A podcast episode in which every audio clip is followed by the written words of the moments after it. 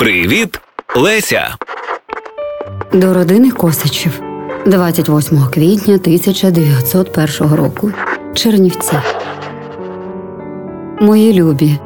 Пишу до всіх, бо поки зберусь писати кожному окремо, то довго буде. Я тепер досить лінива. У Львові я пробула не три, як думала, а чотири дні, бо раз запізнилася на поїзд, отже, мусила пробути лишній день. Знайомі всі, а надто труш, просили зостатись довше, але я не хотіла. Бо вже так і почала втомлятись від готельно-ресторанного життя, від маси людей, розмов і вражень.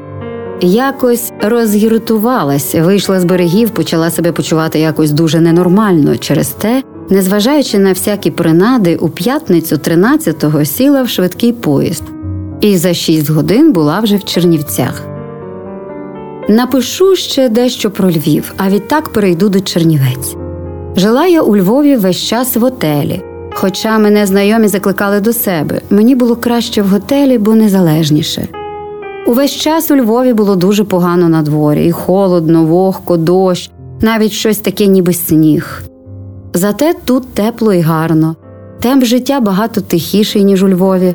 Властиве, якби хто хотів широкого товариського чи громадського життя, то здалось би йому тут скучно. Галичани все казали, чого вам туди їхати. Але я, як відомо, не мала шукати його. Добре мені тут, в санаторії на новім світі, як каже панна Ольга П. Ольга, її родичі, батько, мати і два брати, дуже сердечно мене приймають. Але без тої галицько-польської гречності, що вже й дихнуть гостеві не дає. Живу я в хаті з пані Ольгою. Тим часом ми одна одній не заважаємо, з нею легко жити, не знаю тільки, як то їй зо мною. Лягаємо спати дуже рано, раніше одинадцятої, бо тут уже такий трип. Часом я читаю собі ще, і то вчора не читала, бо дуже багато була на дворі і сп'яніла від повітря так, що хутко заснула. Тут взагалі багато буваю на дворі, бо при хаті є садок з альтанкою, де можна навіть писати, і гуляти ми ходимо. Тут є великі сади в місті, та й за місто недалеко. Місто не дуже велике, багато менше, ніж Львів, і провінціальніше, але симпатичне і чистеньке, ціле на горі. Околиця дуже гарна, якась іделічна. Гори ще не дуже високі, не вище від Волинських в Дубинській околиці, або й від Київських, може, правда, трохи вище. Пруд під самими Чернівцями тихий, в зелених берегах в'ється собі поміж гаями по широких зарінках. Вид дуже широкий. Як вийти за місто, а все звідси не трудно, видно всю буковинську весну. От уже правда, що зелена буковина, а надто тепер.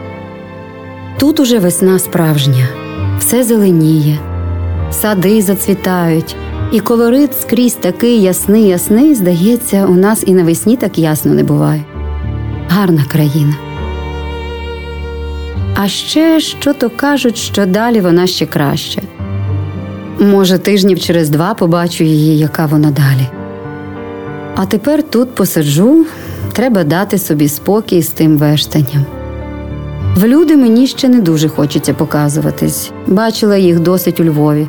Сиджу вдома або ходжу десь в парки, до роботи беруся, але мало.